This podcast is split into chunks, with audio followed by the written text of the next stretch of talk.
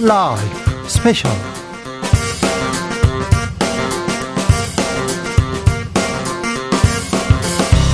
2022년 10월 15일 토요일입니다. 안녕하십니까. 주진우입니다. 토요일 이 시간은 일주일 동안 가장 중요한 일들 정리해드리는 그런 시간입니다. 시사 일타 강사 두 분 모셨습니다. 양지울 변호사, 박준 변호사 어서 오세요. 네, 안녕하세요. 네, 지금 이 방송 영상으로도 만나보실 수 있습니다. 네, 그렇습니다. 지금 바로 유튜브에서 주진우 라이브 검색하시면 영상으로도 만나보실 수 있습니다. 선물도 준비했습니다. 네, 자 이번 주 주진우 라이브 방송 어떻습니까? 자, 재미있었던 부분, 또 아쉬웠던 부분, 뭐든 괜찮습니다. 저에게 알려주시기 바랍니다. 네. 카카오톡 플러스 친구에서 주진우 라이브 검색하시고 친구 추가를 한 다음에 네. 메시지 보내주시면 됩니다. 세 분 추첨해서 선물 드리겠습니다. 김재동 인터뷰 너무 힐링됐어요. 너무 재밌었어요. 얘기하시고요. 도올 김효국 선생 역시 하, 이 시대에 대한 일갈 너무 멋졌습니다. 그런 얘기 많습니다. 혹시 못 들은 분들 가서 찾아보세요. 아유 재밌어요. 네, 주진우 라이브 스페셜 본격적으로 시작해 보겠습니다. 이번 한 주는 음. 아, 대통령의 막말, 권성동 의원의 막말이 다 덮이고 아, 이분이 등장했습니다. 정진석 국민의힘 비대위원장. 일본은 조선 왕조와 전쟁을 한 적이 없다. 식민사관이 아니라 역사 그 자체다. 제발 좀 공부 좀 해라. 이 말이 그 온 온 이슈를 다 덮었습니다. 수요일 공동혁신구역에서 이야기 나눠봤습니다. 역사 공부 얘기를 조금 해야 될 것 같아요. 네. 천하람 일단 여러 가지 죄송스러운 게 네. 한동안은 또 저희 당원 당규 교육까지 했었잖아요. 그렇죠. 아우 좀 그만했으면 좋겠는데. 네, 공부 막 시켜요. 너무 시키는 것 같아요. 국민의힘 쪽에서. 그러니까요.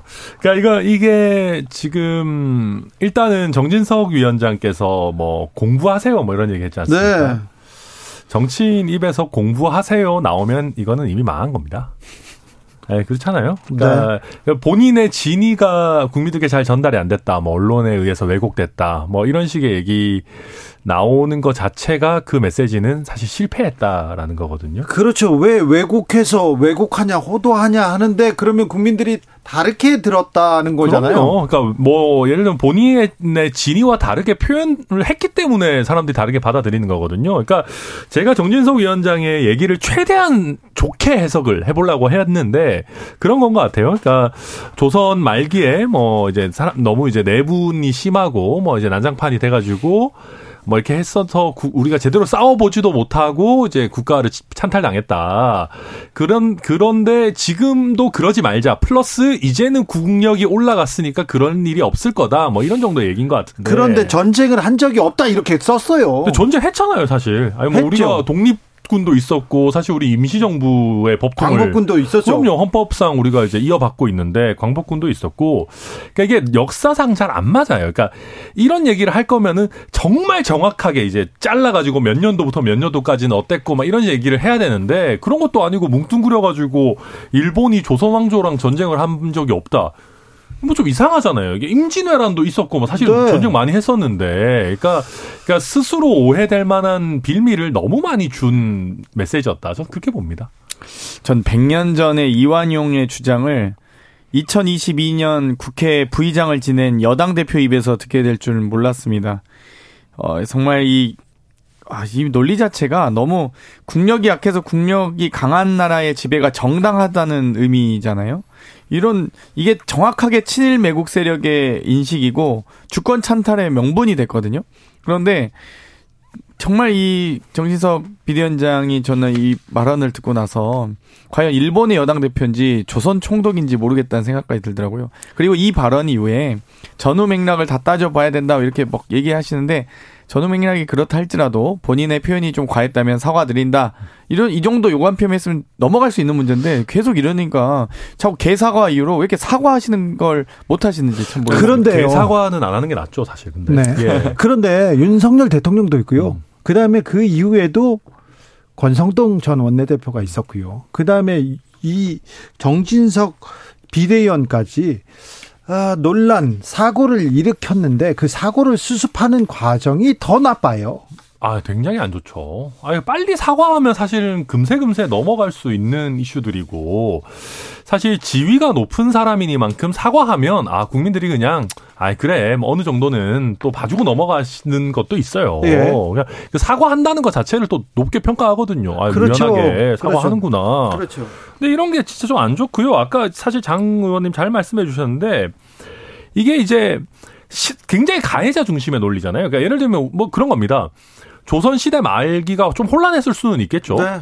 아니 나라가 혼란하다고 항상 식민 지배를 당합니까? 아니거든요. 침략자가 있어야지 식민 지배를 당하는 거 아니겠습니까? 그렇죠. 예를 들면 나라가 혼란해도 그 안에서 뭐 혁명이 일어날 수도 있고 개혁이 일어날 수도 있고 해가지고 스스로 또 체제를 바꿀 수도 있어요. 그러니까 당연히 그런 건데 아니 이런 얘기를 할 거면 일본의 침략이 굉장히 잘못된 일이었다라는 걸 아주 세게 전제를 깔고 얘기를 해도 이게 지금 국민들이 좋게 받아들일까 말까인데 아무튼 저는 그래서 이 부분에 대해서 표현의 부적합 성에 대해서는 저도 사과하시는 게 맞다 생각합니다. 아무튼 자민당 간사장이 한 얘기하는 것도 좀 부적절한데 아 정부 저 여당의 일본 대표가 일본 자민당 간사장 이 얘기했어도 난리 나죠. 예. 대한민국이 발칵 뒤집어질 만한 일인데 이 집 우리 더 대한민국의 여당 대표 입에서 나왔으니 뭐 더 정말 어처구니가 없습니다. 뭐 지금 상식적으로 윤석열 정권이 제대로 운영하고 있는 게 뭔지 모르겠습니다. 지금 인사 참사부터 시작해서요. 경제 참사, 외교 참사, 국방 참사, 또 교육 참사까지 참사 오연타 치고 계시거든요. 그래서 너무 참사라고 네. 이제 아, 시작했는데 그럼요. 참사라고 아, 너무- 하는 거 아닙니까? 이 국격과 이런 여러 가지 국익을 훼- 훼손하는 일 같은 경우는 뭐 제가 참사 저도 겪고 싶지 않습니다. 그런데도 불구하고 이렇게 붙이고 있고요. 야, 어느 하나 지금 이, 이 갑자기 일제고사 부활하겠다.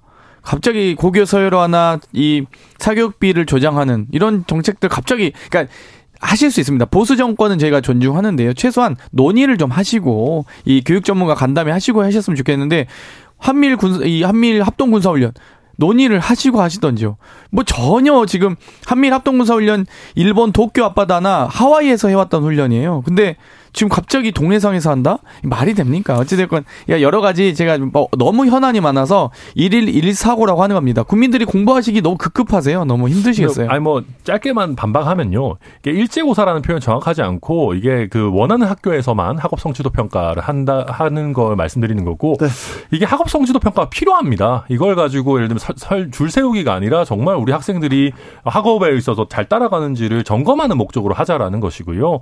그 다음에 그러니까 저는 되게 아쉬운 게 그런 거예요. 방금 한미일 연합 훈련도 말씀해 주셨는데 이게 지금 이재명 대표께서 극단적 친일 행위다라고 얘기하신 게 제가 봤을 때는 극단적인 자책골이거든요. 제가 봤을 때 말도 안 되는 표현이에요. 근데 이 극단적인 자책골을 넣고 계시는 이재명 대표한테 저희가 약간 자책골 넣으려고 하는데 쓸데없이 태클해가지고 약간 저희가 오히려 PK를 먹는 그런 국면으로 가고 있어서 백태클 세 번 했어요. 예, 저도 안타깝습니다만은 어찌 됐든 한미일 연합 훈련이라는 거는 뭐 저희 당 정부든 민주당 정부든 가리지 않고 계속 해왔던 것이고요. 그리고 동해에서 하는 것도 이게 무슨 독도에서 한다 이런 말씀 하시는데 말도 안 되는 얘기인 게 독도에서 180km 떨어져 있고 일본 근해에서 120km 떨어져 있는 지점이에요. 그러면 이거는 독도보다 일본이 더 가까운 데서 하는 거고요. 이게 왜 그러면 독도 동해에서 하느냐? 아니 대북 잠수함에 대한 초계 능력 이런 거 하는데 동해에서 해야죠. 동- 대북 잠수함이 지금 동해상에 제일 많은데. 그러니까 이런 이런 것들 다 빼고 갑자기 무슨 극단적 친일이니 이런 식으로 막 선동하려 그러고 이거 심지어 한미일 국방장관이 문재인 정부 때 협의한 걸 가지고 하면은 이게 말이 됩니까? 이거 말도 안 되는 얘기들을 하고 계시는 거죠. 뭐 논리, 너무 논리적으로 반박할 게 많은데요. 사실 이 첫 번 세 가지 지점만 딱 짧게 말씀드릴게요. 첫 번째는 일본 군대를 허용해서는 절대 안 된다는 겁니다. 그러니까 예를 들면 주일 미군과 이 일본 자위대 간의 이 군사훈련한다. 일본 영해안에서 한다. 저희 상관할 바 아니죠. 알아서 하는 거죠. 주한 미군과 미 이 주한 미군과 한국군이 한다. 그거는 우리 자위권의 발동인데 한미일이 합동으로 이 훈련을 공식적으로 하는 것. 이 그리고 미국 항공모함까지 항공모함까지 와서 하는 것 이게 문제라고 보고요. 두 번째는 그동안 다 구조와 수색에 대해서 방어형 훈련이 주요 인도적 훈련이 주요 이 내용이었습니다. 근데 요격까지 하는 공격형 훈련이라는 점이에요. 그리고 마지막 세 번째로 그동안 방금 이 도쿄 이 독도로부터 이 185km면 일본으로부터 더 가깝다고 하셨는데 그동안 제주도 작년 초만 해도 제주도 남동쪽 해양조사선 왔을 때 제주도로부터 130km였습니다. 규슈에서 더 가까워요. 근데도 불구하고 우리 해양 해경 경비정 경기 경비함이 대치했던 적이 있습니다. 더 이상 못 넘어오게끔. 그만큼 그렇게 따지면 배타적 경제 수역이 370km인데 180km까지 독도에 접근한 게 되거든요. 그러니까 아니, 어느 합동 하나도 훈련을 하는 거랑 우리랑한테 허가 안 받고 우리 수역에 들어오는 거랑 어떤 비교를 여기까지는 합니까? 자, 몇 킬로까지는 네, 어느 이거는 하나 이 공격형 훈련이 추가된 부분에 대해서 미국의 항공모함까지 들어온 부분에 대해서 또 인도태평양 미국의 인도태평양 사령부까지 들어와서 일본해라고 적시하는 부분들이 다 하나도 대한민국 국익에 도움이 되는 게 하나도 없습니다. 아니 자. 이게 북 위험이 이렇게 켜진 상황에서 충분히 할 수 있는 훈련이죠. 이걸 알겠습니다. 가지고 문제 제기하신 거 말이 안 된다고 아무튼. 예. 역사 공부를 하라고 합니다. 그런데 어 우리가 아는 역사, 우리가 배웠던 역사가 이게 아닌데 조선은 썩었다. 조선 후반기 그래 썩었다. 거기까지 인정하더라도 일본과 전쟁을 안 했다. 일본의 처- 침략 전쟁이 있었잖아요. 이런 얘기는 우리가 다 배웠는데. 일단 사실 역사가 이제 사실인 부분도 있지만 네. 역사 중에 공부 중에 가장 중요한 부분은 평가 부분이 있습니다. 그 평가를 뭐 그거는 역사학자들이 하기도 하고요. 뭐 정치인들도 얘기도 하기도 하는데 이제 가장 중요한 평가가 뭐냐면 사관이라는 이런 측면들이거든요. 과연 조선이 그냥 내부에서 그렇게 잘못해서 망한 거냐. 일본의 침략이 있었기 때문에 망한 거냐. 이런 평가 부분들이 이 사실하고 합쳐지는 거거든요. 정진석 뭐 비대위원장 여러 가지 맥락 속에 했던 말이긴 한데 본인이 지금 평가를 내린 거거든요. 아니 근데 평가할 수 있어요. 역사 역사에 대해서 자기가 평가하고 생각한다는 얘기를 할 수는 네. 있는데 자 조선 왕조 썩었다. 그래 인정. 음. 근데 두 번째 침략 전쟁 없었다. 전쟁이 없었다고요?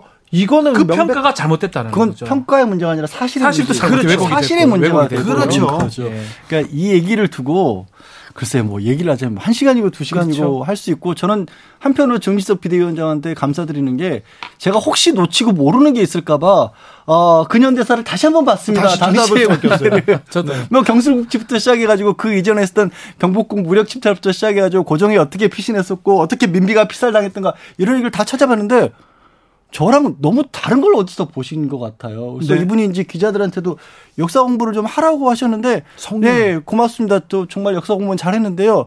말씀하신 거에 하나도 동의를 못 하겠어요. 그런데요, 저는 이 생각이 대- 들어요. 이게 걱정인데, 아니, 정부 여당의 대표가 일본의 침략 전쟁이 없었다고 얘기를 하면, 일본 사람들이, 일본의 사람들이 이제, 야, 침략 전쟁이 없고 니네가 썩어서 저, 그랬는데, 이제 역사에 대해서, 과거사에 대해서 얘기하지 마. 이 얘기할 그때 맥락입니다. 근거를 들 거 아니에요. 그 맥락 이거 이 정지석 비대위원장의 발언을 일본의 극우 정치인이 이제 했다고 가정을 해 봅시다. 그러면 딱 맞아 떨어지는 거거든요, 사실은. 아니, 근데 일본의 극우 정치. 그한 사람이 없어요. 그런 그렇죠. 얘기. 그런 얘기 하잖아요. 치- 침략 전쟁이 없다. 그런 얘기 하면 우리가 망언이라고 하고 규탄할 거예요. 전 세계적으로. 그러니까요. 누, 누가 하냐요? 바꿔 보면 지금 진행자 얘기한 것처럼 정치 비대위원장이 아닌 일본의 정치인이 했다 했을 때 난리가 나는 얘기입니다. 무슨 소리를 하느냐? 그러고 보면 이게 이 발언이 얼마나 어떤- 심각한지. 어떤 의미가 있고 얼마나 심각한지 또 알 수 있는 거고요. 정치적 메시지 아니겠습니까? 정치인이 얘기한 거기 때문에 또, 또 집- 집권 여당의 지금 수장입니다, 사실은. 네. 그렇기 때문에 사실 심각성이 크다고 봐야 될것 야. 니네 정치인이 니네 정부의 대표가 정부 여당의 대표가 그렇게 얘기했어. 그렇게 얘기했을 때 어이구 일본 극우한테 우리가 뭐라고 얘기해야 될지 말씀하시는 가운데 썼던 어떤 단어들에서 짐작해 볼 수 있는 것들도 있잖아요. 뭐 짐작한다기보다 그 단어를 어떻게 우리가 받아들일지 저는 제일 걸렸던 부분이 국군을 걸고 청나라 러시아와 싸웠다라는 네. 거예요. 그- 저도요. 아니 국군을 걸고 일본은 싸웠다라는 얘기는 그건 일본의 이익을 위해서 그렇게 싸운 거지 일본이 조선을 도와주기 위해서 싸웠다라고 세계 평화 뭐 말도 안 되죠. 아니잖아요. 침략 그러니까 전쟁이지 않습니까? 그때 당시에 제국주의가 팽배했던 무렵에 자기들끼리 서로 한반도를 두고 다퉜던 거죠, 사실은. 독일도 국군을 두고 싸웠어요. 아, 독일은 세계 전쟁을 벌였고 그러고 나서 결국엔 그게 세계 2차 대전으로 이어진 거 아니겠어요? 그렇죠. 지금 러시아도 국군을 걸고 싸우고 있는 거예요. 근데 그걸 그렇게 말씀을 해 보시면 아까 지금 박준 변호사 얘기한 것처럼 그때 우리는 구원을 받은 게 돼버리게 되는 거고요. 그 이후에 지금 아직도 해결되지 못하고 있는 우리가 일본과 이 한일과 관련 문제를 해결하지 못하고 있는 것 중에 큰 게 일본이 강제징용 피해자들에 대한 배상을 거부하고 있지 않습니까? 다 지금 역사 문제 아닙니까? 근데 그거를 이렇게 여당의 대표가 말씀을 하시는 순간 대한민국의 주장이 의미 없게 되는 거예요. 그렇죠. 그 얘기를 여당 대표, 우리 집권 여당의 대표가 하신 거예요. 자, 일본 정치인이 일본 역사가가 일본 판사가 뭐라고 얘기하겠어요?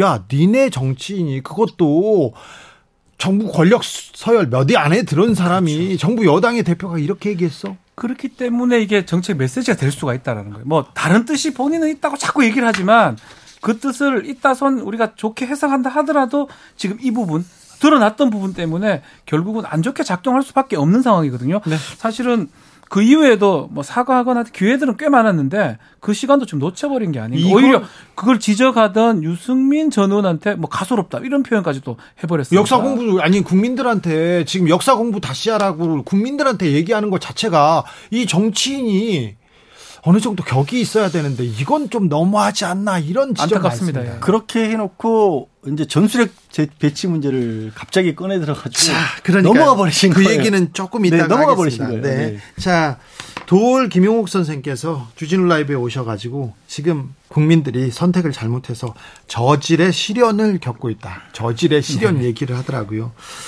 하, 왜 이런 일이 반복되고 있는지 계속 얘기하는데 금리 이번 주에 올랐어요. 네. 물가는 더 오를 거고요. 해외에서 국제적인 금융위기가 올 거라고 생각하는데 우리는 취약합니다. 내년에는 더 어렵다는 얘기를 하는데 지금 보세요. 지난주, 지지난주는 대통령 막말. 그 전주에는 권성동 의원의 막말. 네. 그 다음에 여기는 정진석 비대위원장의 설화. 이게 이건 막말이라고 볼 수밖에 없는 그런 얘기인데 이런 얘기를 하면서 정작 챙겨야 될 민생 경제는 또 사라졌습니다. 그런데 어, 정진석 비대위원장의 말이 국민들한테 비판을 받고 계속 식민사관이라 지적을 받, 받자마자 핵 재배치, 핵무기 얘기를 하기 시작했어요. 이거는 또 완벽하게 다른 다른 공포의 시대가 또 열리는 겁니다. 프레임을 뭐 전환한다 우리 이런 표현들 많이 하잖아요. 결국은 이제 일본 친일 얘기를 했다면 이제 바, 바꿔서 이제 북한 관련된 얘기를 하면 뭔가 이 주제라든지 이게 바뀝니다. 네. 그래서 얘기가 된 것 같긴 한데 갑자기 목소리들이 커지고 있어요. 사실상 국제 질서상으로는 미국 동의 없이 뭐 배치라든지 그런 부분은 쉽지가 않고 NPT 조약이 우리 가입이 돼 있는 상황입니다. 그런데 NPT 탈취하자 비핵화 선언 뭐 포기하자 전술핵 당장 가져오자 실현 가능성이 아주 떨어지는 아주 네. 현저히 낮은 얘기를 막 합니다. 지금 현재하고 맞지 않고 아주 하려면 상당히 준비를 해서 오랫동안 걸릴 수 있는 실현 가능성이 극히 낮은 부분에 대해서 여당의 많은 정치인들이 지금 앞다퉈서 얘기를 하고 있거든요. 어쩌면 뭐 프레임의 좀 전환을 꾀하는 모습이 아닌가. 아니 또 보수층의 집결을 또 꾀하기 위해서 하는 게 아닌가. 이렇게 인식이 순, 되고 있습니다. 순서를 보면요. 사실 이제 정지석 위원장이 이 얘기를 꺼내게 된 계기가 됐던 게 한미일 군사 합동 훈련이지 네. 않습니까? 네. 사실 일본과 일본의 군함이 자위대 우길기를 걸고 이 우리 군과 우리 해군과 이 문무 대항함과 함께 나란히 있는 모습이 칠함대 트위터에 다 공개가 됐습니다. 예. 이거 정말 상상하기 어려운 일이 벌어지고 있고 우리 군이 자위대 병력들과 함께 머리를 맞대고 훈련을 했거든요. 실제 그것도 기존에 있었던 뭐 해상 수색 훈련이라든가 아니면 각기 따로 떨어진 위치에서 훈련 후 결과를 가지고 검토하는 수준이 아니라 공격 훈련을 했단 말이에요. 거기에 대한 문제의식 제기를 하니까 갑자기 이제 일본에 대해서 우호적인 어떤 발언을 하신 바람에 조금 전까지 저희가 얘기했던 것처럼 논란을 불러일으켰고 그걸 덮으려니까 이중수가 들어간 것 같아요. 그러니까 이렇게 급한 상황이니까 핵 문제가 급하기 때문에 일본과도 손을 잡을 수밖에 없고 라면서 전술핵 재배치를 우리도 그럼 핵무장을 해야 겠다 얘기를 꺼내신 건데 안타까운 건요. 사실 일각에서 이 전술핵 재배치 얘기를 20년 넘게 해왔지만 음. 가능성 없고요. 지난해 대선 과정에서 미국에서 미국에 이걸 물어봤더니 전혀 생각하지 않고 있다라는 그렇죠. 얘기를 했거든요. 네. 결론이 난 얘기인데. 네. 근데 윤석열 대통령도 후보 시절에 이거는 아니라고 얘기했어요. 그러니까 근데 결론이 난 얘기인데 오로지 정치적인 목적 때문에 이 얘기를 하신 거라면 지금 말씀하신 것처럼 진짜 챙겨야 될 문제는 어디 가버리고 본인이 생각할 때 보수층 내지는 본인의 지지 세력을 결집시키는 정도로만 전환시켜 버렸다. 반성은 없었다. 아니 이거죠. 한반도 평화 평화를 두고 뭘 이 평화는 누구와도 무엇과도 바꿀 수가 없어요. 그런데 그 얘기를 집권 여당의 대표가 스스럼 없이 던지는 것 자체가 이거는 굉장히 무책임하지 않나 이런 생각도 해봅니다.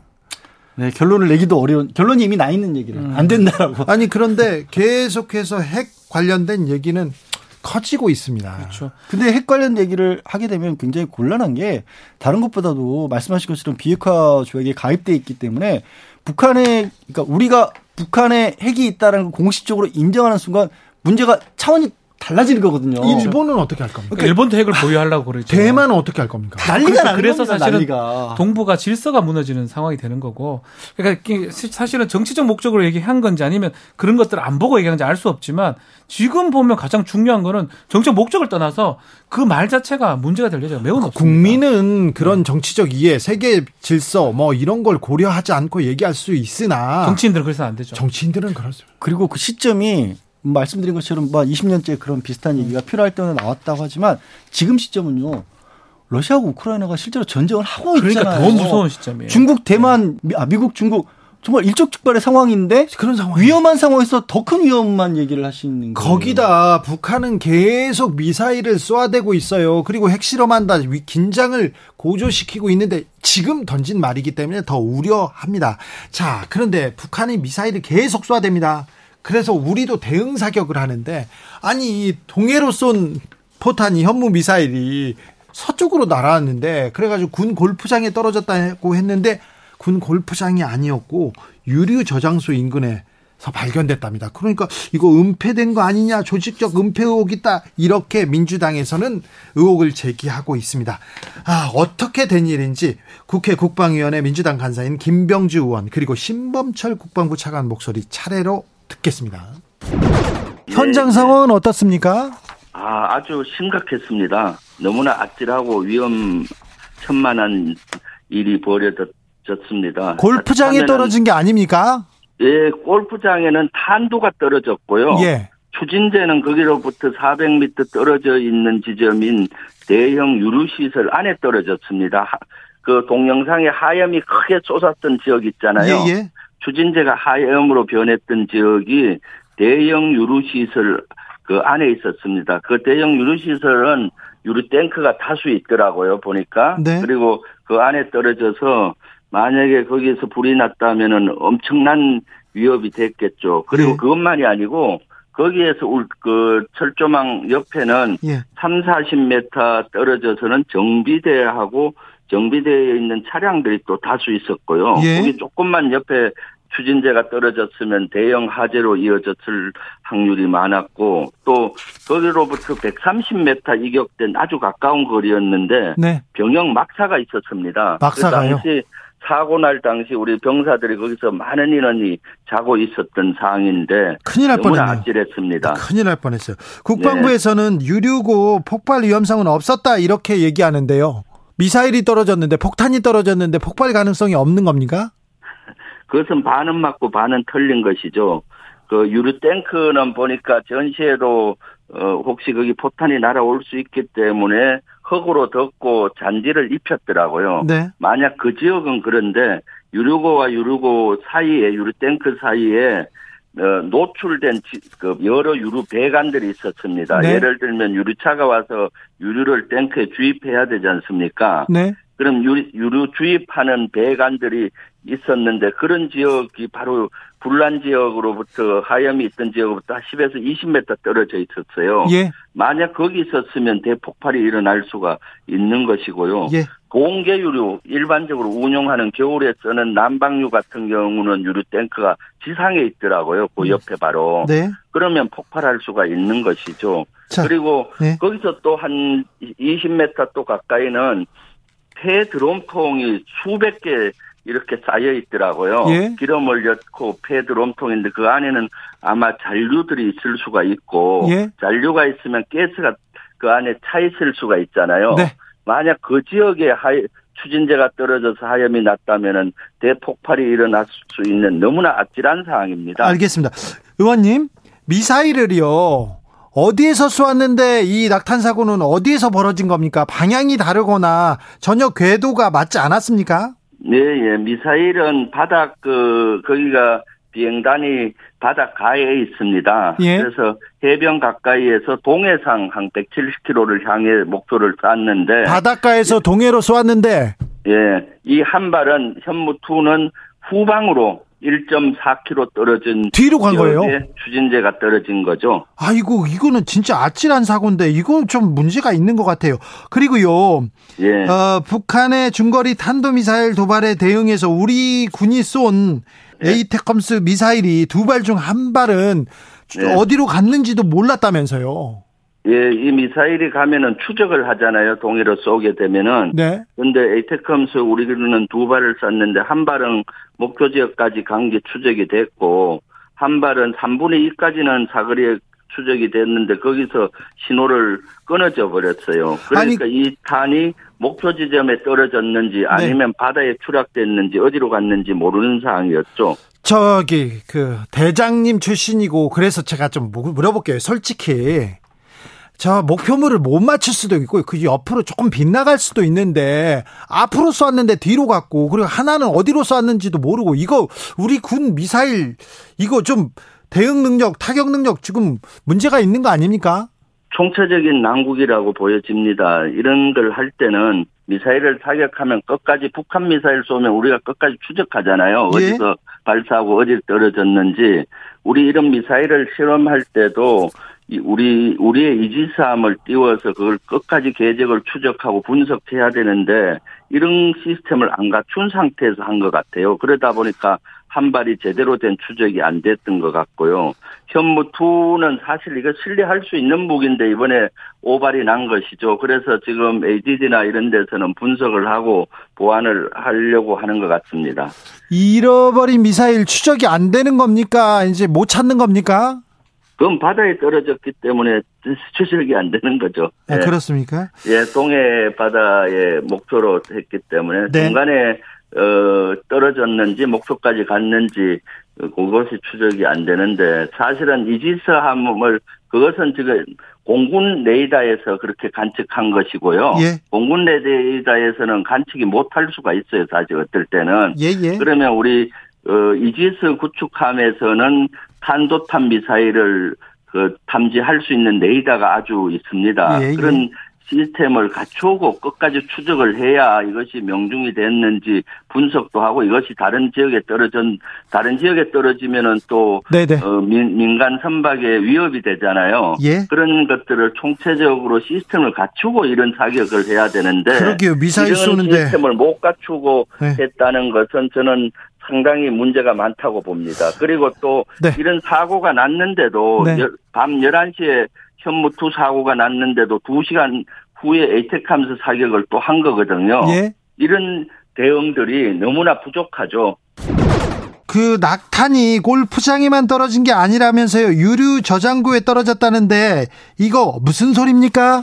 유류 저장고 인근이라고 말씀드리겠고요. 예. 아까 김병주 의원님께서 말씀하신 것처럼 아, 이게 사실은 뭐 미사일 낙탄 사고에 대해서는 저희가 있어서는 안 되는 일이고, 아, 제가 국방 종사자로서 저 역시 죄송한 마음을 아, 정말로 진정성 있게 표하고 싶습니다. 예. 다만, 어, 그러한 잘못된 과정 속에서 정확한 팩트를 말씀을 드리고 싶은데요. 네네. 그것은 그 유류 저장고는 콘크리트로 이렇게 보호가 되고 있어요. 그래서 네. 저희가 그때 당시에 그 위치나 이런 건 다 파악했지만 이후 조치와 관련해서 그것이 폭파 위험은 없었다 이렇게 보고 대응을 한 겁니다. 아 그래요? 그것이 뭐 유료 저장고를 딱 강조하면 마치 엄청난 것처럼 이렇게 비춰지지만 그것은 폭탄에 북한이 유사시에 아 뭐 이렇게 포탄에도 보호를 하기 위해서 콘크리트로 보호돼 있었고 그 예. 위에 흙을 덮고 잔디까지 깐 지역이고 사진을 보시면요 잔디만 패여 있어요. 물론 그래서 별다른 이런 사고는 안 난 거죠. 예, 모든 것들이 네. 더 저희가 잘했어야 되지만 네. 이러한 사안을 냉정하고 객관적으로 바라봐 주시고 저희를 꾸짖어 주시면 알겠습니다. 저희는 그 기초에 의해서 더 열심히 하도록 하겠습니다. 알겠습니다. 아무튼 유류 저장고에 떨어졌지만 안전에는 뭐 큰 문제가 없다. 근데 김병주 의원은 통로 쪽에 노출된 부분에 떨어졌으면 더 큰일 날 뻔했다 이런 얘기도 하셨어요. 뭐 최악의 경우는 항상 있지 않겠습니까? 네. 그런데 그거를 저희가 파악하고 대처하는 과정이 있었기 때문에 예, 예. 그쪽에 있었으면 더 저희가 적극적인 대처를 했겠죠. 알겠습니다. 네. 근데 이 현무 미사일은 동해로 쏘았는데 왜 지금 서쪽으로 날아왔대요? 예, 저희가 그것 을 것에 대해서 면밀히 조사를 중에 있습니다. 이게 네. 약 2019년이나 20년경 배치된 것으로 알고 있고 네. 그 과정에서 성능 테스트를 제대로 했는지 한 번 더 점검하고 있고 네. 이번에 발사 과정에서 우리가 작전 운용상 실수가 있었는지도 어, 면밀히 조사를 하고 있어요. 예. 앞서 김병주 의원님께서 말씀하신 것처럼 ADD라든가 거의 국방과학연구소 그리고 방사청 그리고 저- 여러 전문가들이 면밀하게 분석하고 있는데요. 어, 사실은 뭐 이런 것은 이번 발사 자체를 놓고면 실패라고 볼 수 있겠지만 이러한 시도를 거쳐서 네, 우리 네. 군이 더 강해지는 과정에 있다. 예. 그리고 죄송스럽지만 앞으로 이런 일이 반복되지 않도록 더 어, 면밀하게 살펴보겠다. 에이테크스 미사일 두 발을 쐈는데 두 발 중 한 발은 어디로 갔는지 몰랐다. 이런 보도가 오늘 나왔습니다. 이 부분 사실관계 좀 확인해 주십시오. 어디로 갔는지 몰랐다는 건 아니고 날아가는 과정에서 소실됐다 레이더에서 그렇게 된 거죠. 역시 마찬가지로 그 중에 한 발이 아, 성공적인 발사가 이루어지지 못한 부분인 거고요. 네. 아, 그 부분에 있어서 역시 저희가 원인 조사 함께 아, 국민들께 네. 아, 보다 과정을 분명하게 밝힐 수 있는 아, 그런 기회를 갖도록 차, 하겠습니다. 예, 차관님 아무튼 어디로 갔는지 모르는 게 모르는 게 소실이라고 할 수 있죠. 그런데 왜 오늘에서야 알려졌습니까? 4일에 벌어진 일인데. 저희가 모든 사안을 그때그때 뭐 다 말씀드릴 수도 네, 네. 있겠지만 네. 이 사안 같은 경우에는 뭐 그 당시에 핵심적인 문제는 어, 현무미사일 낙탄 사고였기 때문에 네. 그쪽을 말씀드린 거고요. 예. 이것은 어느 정도 날아가서 그 과정에서 발생한 일이기 때문에 표적에 명중하지 않았다는 문제지 뭐 이거 저희가 이것이 뭐 국민들을 위험에 빠뜨리거나 그렇게 한 일은 아니어서 그렇게 판단한 것 같습니다. 주진우 라이브. 아니 오발 사고 무서운데 네. 제대로 알리지도 않았다 이런 의혹 계속됩니다. 일단은 이 사격이 뭐냐면 대응 사격이고요. 예. 이게 어떤 표적을 맞추는 사격이 아닙니다. 그냥 쏘면 되는 거예요. 예. 앞으로만 가면 돼요. 아니, 앞으로만 가면 되는 아, 뭐 필요가 없어요. 쏘- 정말 하다 못해 물에만 빠지면 돼요. 조금 네. 더 가서 그러면 확인할 길도 없고요. 네. 쏘았다 이렇게 끝나는데. 뒤로 가버렸어요. 그것도 못한 거 아니에요. 뒤로 가고 문제는 우리 구역에 떨어졌고요. 또 하나 에이테크스 하나는 아예 놓쳐버렸어요. 어디로 쏘았는지도 놓쳤어요. 이게 문제인 거죠. 그러니까 쏘기만 하면 되는 건데 쏘기만. 쏘기만, 하는 걸 못 해버리는 거예요. 아니 그런데 뭐 백발백중 그러면 좋겠지만 백발 한 90중 하도 그럴 수 있잖아요. 앞으로만 날아가면 되는 그렇죠. 거예요. 그 주변 거는. 이번 주변으로는 가야지. 그렇죠. 근데 앞으로 쐈는데 뒤로 가버리면 그건 안 무섭죠. 되는 거죠. 이거는 안 되죠. 그 더더군다나 거기가 지금 사실은 약간만 몇백 미터 잘못됐으면 막사. 큰일 날 뻔했고요. 네, 막사가 만약에 있었고. 혹시나 터졌다 그러면 정말 걷잡을 수 없고 사실 근데 유류 저장 그러니까 기름 탱크 위에 떨어진 거 아니에요. 그렇죠. 주변에 떨어졌다라는 뻔했죠. 건데 뭐 언론에 알려진 거는 10만 리터라고 하는데 예. 더 된다는 얘기도 있고 군사 기밀이니까 아, 또 그렇게 모르죠. 얘기를 네. 하겠죠. 아까 언론 저는 10만 리터는 건 그냥 기사에서 본 거니까 기밀이 아닌 걸로 치면 만약에 거기에 문제가 생겼으면 이건 상상하기도 어려운 정도의 사건이 될 뻔했던 거죠. 근데 요즘에 늘 하는 얘기 있죠. 왜 문제가 터지면 문제는 문제인데 거기에 대한 대응이 이렇게밖에 음. 안 나오느냐. 현장 점검하러 국회의원 갔었을 때 사진들 보셨죠? 그 줄로 뚫뚫 감아가지고 문 안 열어줘 버리니까. 도대체 왜 그러시는 거예요? 우리 군 출신 아, 그게 저는 반성하세요. 사과하세요. 가장 저도 이제 장교 출신이 저는 사실은 사과해. 뭐 보병이나 네. 포병이나 이런 어떤 훈련하는 쪽이 아니고 행정 쪽에 법무부 쪽이라서 그래도 다르긴 좀 많이, 하세요. 했어야지 사과하세요. 현장이 잘 돌아가죠. 많이 다른데 아니 지금 현역들이 안 하니까 이렇게 변명하면 안 된다고요. 많이 다른데 하여튼 뭐 가만 생각해 보면 이게 만약에 다른 곳으로 날아가서 뭐 북쪽으로 날아가면 전쟁이 나는 거예요 사실은. 그래서 이런 부분은 왜 잘못됐는가가 다 얘기가 좀 돼야 되고요. 그렇죠. 은폐해서 될 일도 아니고요. 정확하게 얘기하고 잘못된 부분은 정확하게 반성해서 다시는 이런 일 안 일어나게 해야 되는데 그 대응하는 과정도 뭐 민주당이 뭐 못 가게 하고 막고 민주당 의원들 그 부분도 사실은 자꾸 논란이 되는 게 문제라고 좀 생각이 듭니다. 네.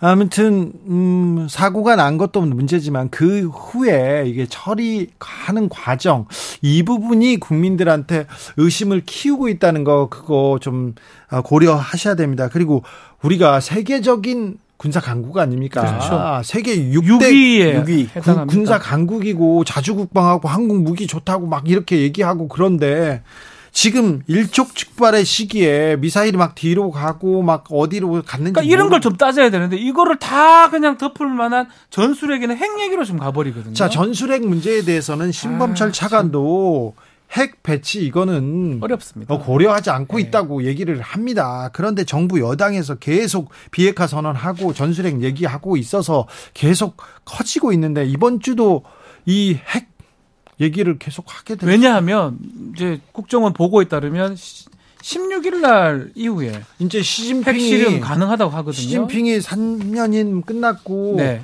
어, 지금 핵실험 할 수 있는 여건이 조성됐다 이렇게 그래서 사실은 생각하는 사람들 많습니다. 한반도 지금 정세에서 이제 북한의 7차 핵실험을 하냐 안 하냐 이 부분이 가장 중요한 상황인데 그래서 더더욱 이핵 얘기를 자꾸 하는 것 같아요. 전술핵 배치. 아니 그런데 이럴수록 이럴수록 평화를 대화를 얘기해야 되는데 그러니까 지금 한미일 군사 훈련을 하는 바람에 우리가 간과해서는 안 될 부분이 그렇게 행동을 했었을 경우에 중국은 또 경계하는 시선으로 바라볼 수밖에 없잖아요. 그렇죠. 그러니까 중국이 경계를 하게 되면 문 제는 중국 입장에서는 북한이 핵실험하는 걸 막을 명분이 없어지는 겁니다. 그렇죠. 중국 입장에서도 북한 니네라도 나서라라고 오히려 부추길 수 있는 그런 환경이 되기 때문에 그러니까 우리가 힘에 의한 평화를 지난 국군의 날 기념식 때 뭐 윤석열 대통령께서 말씀을 하셨는데 힘에 의한 평화라는 것은 가지고 있는 힘이 있지만 꺼내놓지 않을 때 힘에 의한 평화인 거지 앞에서 주먹을 서로 휘두르기 시작하면 이건 긴장을 고조시키는 거예요. 우크라이나하고 우리하고는 상황이 다릅니다. 이 한반도에서 조그만한 군사 대치와 군사 갈등이 시작되지 않습니까? 네. 이거는 다 공멸로 갑니다. 아, 핵까지도 사실 서울로 생각해 보세요. 이 도시 구조에서는요. 핵까지도 필요가 없어요. 재래식 폭탄 몇 개만 터져도 큰일 납니다, 진짜. 자, 그래서 그래서 지도자들은 더욱 이럴 때일수록 평화를 그리고 대화를 좀 외쳐주시기 가장 좀- 이런 게 아, 아- 아쉬운 것 같아요. 저도 뭐 군에 오래 있었지만 그냥 한번 해보자라는 이런 말을 이런 생각은 이제 불가능. 왜냐하면 양 변호사님 말씀했지만 한번 해보는 순간 그냥 공멸이 되는 그게 거거든요. 끝나는 건데요. 예, 그 한번 해보자 이런 말을 안 해야 되는데 네. 어, 어쩌면 모 정치인들 중 기자 안에는 그게 어 한번 해보자 우리도 가져보자 이런 생각 혹시 갖고 있는 게 아닌가? 아니 우리 가족들 우리가 다 다 죽는 거예요. 다 그냥. 죽는 건데 이건 말이 안 됩니다. 네. 거기다가요 또 자. 몇 달째 계속되는 대중 무역 적자 그리고 네. 무역 수지 적자 경제 지금 이 말이 지금 사라지고 있어요. 사라지고 있는데 이 정치인들이 말은 그냥 함부로 할 수도 있고 시원하게 할 수도 있지만 그 말 때문에 지금 국민들이 지금 허리가 휘고 있다는 것도 좀 고려해 주셔야 됩니다. 핵배치 얘기가 나오는 순간 저는 그 생각이 들어요. 미, 그러니까, 어, 해외에 외국에 있는 기업들이 대한민국에 들어올 생각이 날까? 안 하죠. 아니죠. 안 하고 우리나라 싶죠. 주식 시장에 투자하고 돈을, 싶지 않죠. 돈을 묻어두고 싶을까? 아니죠. 아니죠. 그거하고 연관이 있는지 몰라도 최근에 엄청 떨어진 주식 주, 주, 주식 시장에 그래요. 예, 그 부분도 사실은 연관성이 있다고 봐야 돼요. 아이 서민들은 국민들은 네 지금 뭐 신음 소리가 나는데 국민들의 신음 소리에도 좀 귀를 기울여 주시기 바랍니다. 역사 공부 열심히 할게요. 우린 열심히 하고 있었고요. 할게요. 그런데 지금 무슨 소리를 하십니까? 네. 여러분께서는 지금 주진우 라이브 스페셜을 듣고 계십니다. 주진우 라이브 스페셜 여성의 인권을 위해서 여성의 평등을 위해서 평등권을 위해서 여성부를 여성가족부를 폐지하겠다 이렇게 정부 조직 개편안 발표했습니다. 김현숙 여가부 장관한테 왜 장관님이 직접 이렇게 여가부를 없애야 되는 이유 물어봤습니다. 부처 장관으로서 폐지되는 부처의 장관으로서 어려움 크실 것 같은데 에, 여가부 폐지는 반드시 해야 됩니까? 네, 저는 그 사실 2001년 여가부 출범 이후 지난 20년 동안 뭐 호주제가 폐지되는 등 여성의 지위 향상에 사실은 많은 성과가 있었다고 평가합니다. 그렇죠. 다만 이제 최근에 변화된 사회 환경이나 청년층의 인식을 좀 반영한다거나 네. 아니면 이제 뭐 젠더 갈등이나 권력형 성범죄에 대해서 적극적으로 대응하지 못하고 어, 양성 평등이라기보다는 여성에 특화된 어떤 정책으로서 국민의 기대에 미치지 못한 측면이 좀 있었다고 생각이 되고요. 또 이제 무엇보다 제가 이제 취임하고 지금 4개월이 좀 넘게 지났는데요. 네. 와서 일을 하다 보니까 타부처 협업을 많이 해야 되는 그런 구조여서 지금의 어떤 부처 형태로서는 좀 하는 수 있는 일이 좀 제한적이다 이런 생각을 했습니다.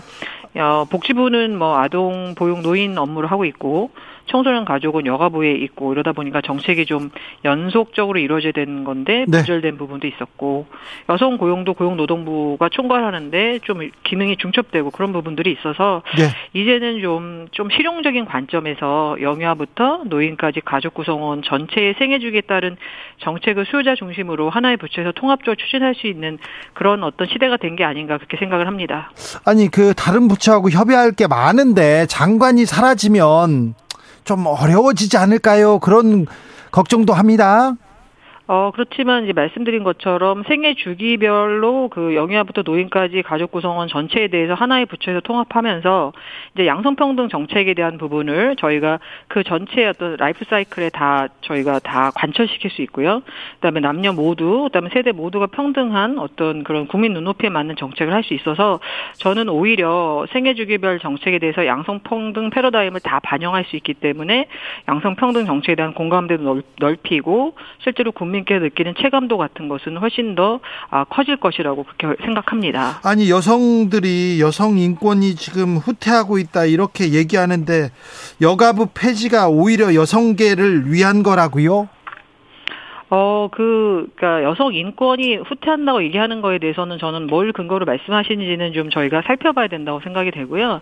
예를 들어서 뭐 성격차 지수나 이런 걸로 말씀하신다고 하면은 성격차 지수에서 우리나라가 등수가 낮은 건 맞습니다. 99등 이렇게 네. 돼 있는데 네. 그런 거는 어떤 부분에서 많은 진전이 있어야 되냐면은 첫 번째는 정치 권력에서 여성의 역할이나 여성의 그 저기 참여의 확대, 그러니까 국회 같은데 여성 국회의원이 굉장히 많아지는 것, 그 다음에 아, 노동시장에서 성별 임금 격차가 저희가 OECD 국가 중에서 가장 크거든요. 그러니까 그런 부분이 빨리 그 개선되는 거, 그런 부분이 개선되면 예. 그 어떤 성격자 지수는 굉장히 빨리 좋아지고 그러면 예를 들어서 그런 성별 임금 격차를 없애기 위해서 고용부에서 그 전체적으로 종합적인 아, 관점에서 그 여성과 남성의 어떤 그, 그 성차별 부분을 해결해 가는 노동시장에서 그런 부분들이 오히려 더 효율적이고 더 도움이 많이 될 것이라고 저는 생각을 해요. 성차별 부분이 개선되지 네. 않았기 때문에 여가부가 생긴 거 아닙니까?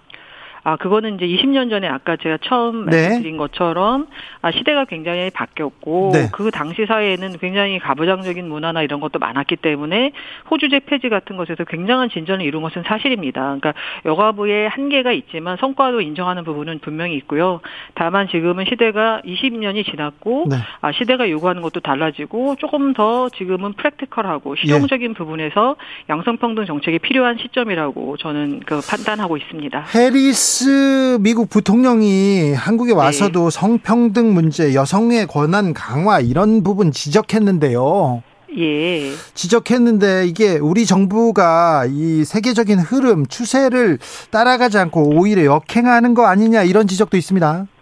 어, 그거는 좀 제가, 어, 다른 데서도 말씀드린 적이 있는데, 헬스 부통령이 얘기하신 어떤 그런 좀 더 양성평등한 부분, 그런 네. 부분이 필요한 거는 저는 전, 전적으로 동의하고, 네. 그래서 아까 말씀드린 것처럼 정치적 영역에서 여성의 권한의 강화에 대해서 헬스 부통령이 굉장히 강조를 합니다. 네네. 그래서 저는 그런 부분에 대해서 전적으로 동의를 하고요. 네. 전 세계 얘기를 하시는데요. 그 어, 북경 행동 강령 같은 데서 그 여성 정책 전담 기구를 설치하라고 하는 것은 여성 정책만 수행하는 독립 부처를 설치하라는 의미가 전혀 아닙니다. 그리고 실제로 다른 나라들도 보면은 여성 명칭이 포함된 기구는 감소하고 사회복지나 고용 등 여러 정책과 함께 수행하는 오히려 그 거버넌스가 훨씬 더 증가하고 있다는 사실을 말씀드립니다. 예. 아직 근데 우리 사회에 구조적 성차별 좀 있잖아요. 아니 많죠. 제가 말씀드렸다시피 그게 그 아까 그 정치적 영역에서의 네. 그 여성의 어떤 대표성 예. 그다음에 노동시장의 성별 임금 격차 그 두 부분이 가장 큰 가중치가 있고 네. 그두 부분에서 개선이 좀 빨리 이루어지는 게 굉장히 필요하고 그 다음에 여성 여러 가지 이제 범죄 피해나 이런 부분부터 여성을 아, 확실하게 보호하는 그런 부분들이 되면은 네. 사실은 이제 문제가 해결이 되는 거죠. 그러니까 어떤 식으로 definition을 내리는 게 중요한 게 아니고 네. 문제를 해결해 가는 어떤 실용적인 어떤 접근과 어떤 효율적인 방안이 저는 더 중요한 시대가 됐다 고 생각을 합니다. 이 그 우리 사회에 있는 구조적 성차별을 더 없애기 위해서 여성가족부가 더 역할을 해야 되는 거 아닙니까?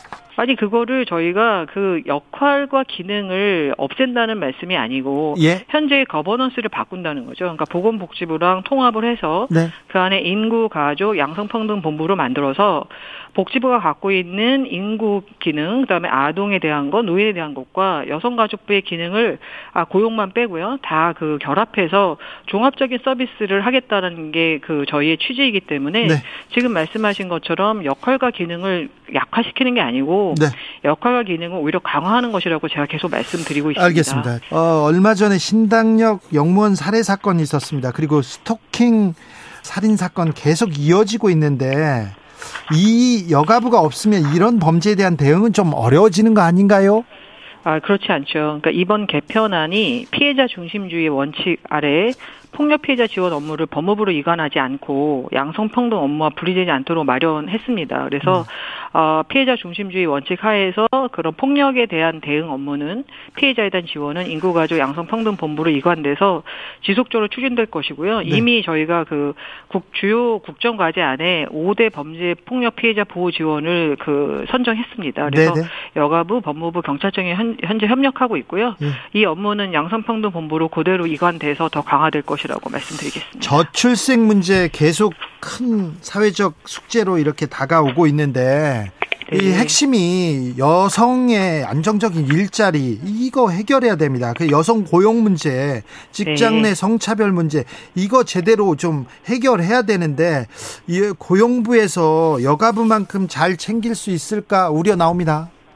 저는 이제 고용부의 특사경 특별사법경찰관인 고용평등 전담 근로관 제가 있어요. 그래서 여기는 임금이나 승진이나 해고에서 만약에 성차별적인 처우에 대해서 그 문제가 발생하면 아, 여성가족부보다 훨씬 더 큰 감독권이나 조사권을 다 가지고 있고 노동위에 그를 그 구제까지도 다 요청할 수 있는 그런 망, 그 강력한 권한이 있기 때문에 오히려 고용부 안에서 이 부분을 잘 풀어갈 수 있을 것이라고 생각이 되고 이제 현재 그 여성가족부가 경단 여성을 지원하고 있거든요. 그래서 그 업무가 이미 법 자체도 고용부랑 공동으로 하고 있는 그런 업무이고 여가부가 갖고 있는 어떤 섬세함 같은 것을 잘 살리면서 고용부의 큰 인프라 안으로 가면은 기업에 대한 다양한 인센티브도 잘 사용할 수 있고 그 다음에 아, 고용부의 고용복지 플러스 센터나 워크넷 같은 고용 전산망하고 잘 연결해서 경력 단절 여성에게 더 많은 직업 훈련이나 더 많은 기회를 제공할 수 있을 것이라고 기대하고 있습니다. 아니 지금도 잘 안 되고 있는데 장관이 사라지는데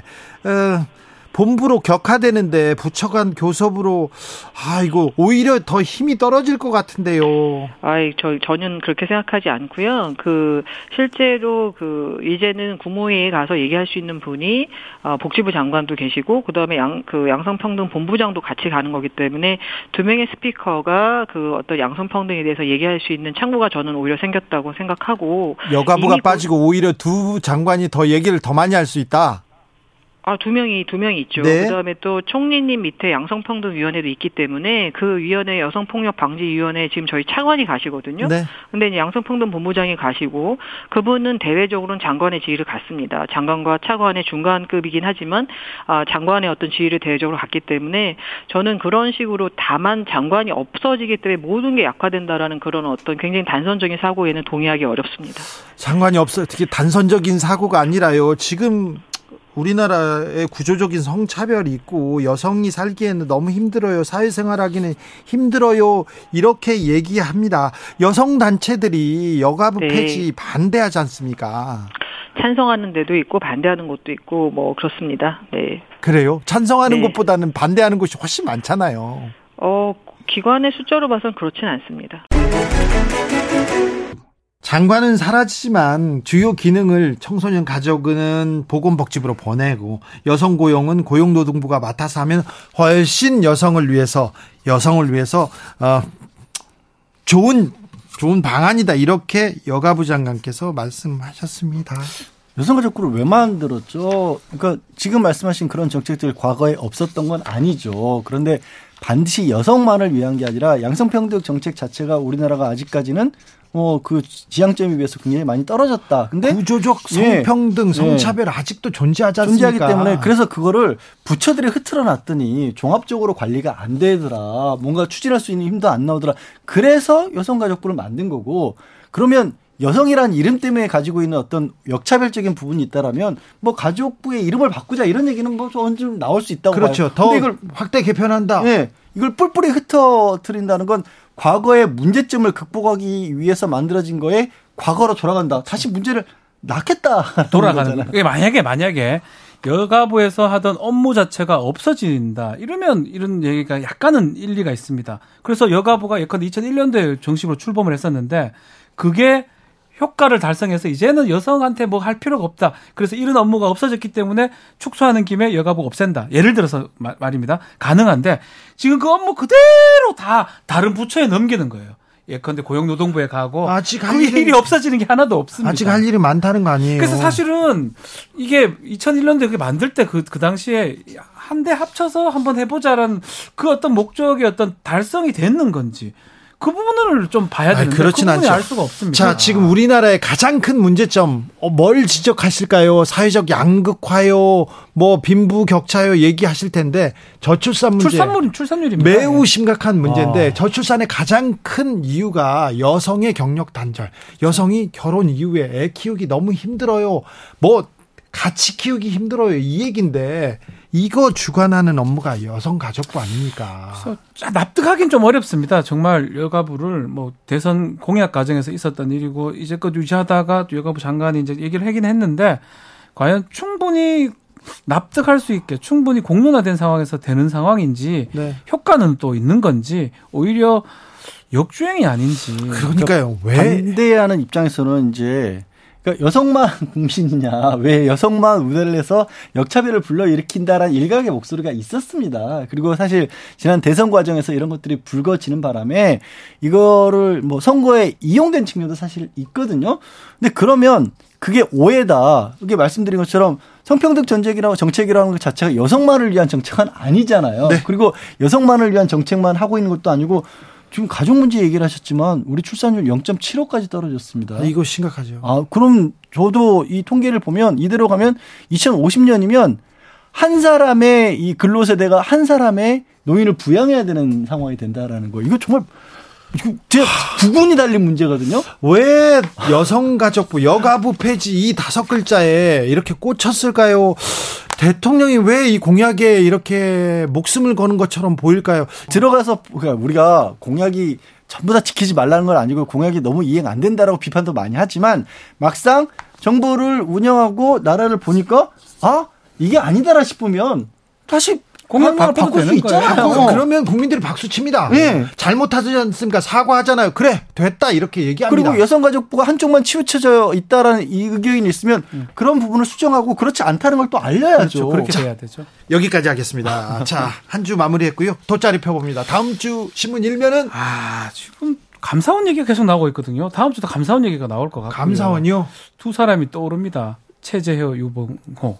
유병호 두 분. 이병호 자, 사무총장. 자, 양절 변호사는요. 감사원은 어제였나요? 그제였나요? 이제 수사 결과를 중앙 수사 결과 수사가 아니, 감사 결과를 발표를 했기 때문에 저는 국감장에서 계속해서 뭐가 나오지 않을까. 아, 저는 국감 미사일이나 핵 아, 이게 그게 나오면 안 되는데요. 걱정이에요. 그리고 차라리 저는 인물로 얘기하고 싶지 그게 나오면 안 됩니다. 아이고 우리는 네. 걱정하고 안 됩니다. 있습니다. 예. 그러니까 정치인들 지도자라는 분들이 좀, 좀 챙겨주세요. 네. 평화를 챙겨주시고요. 또 민생도 좀 챙겨주십시오.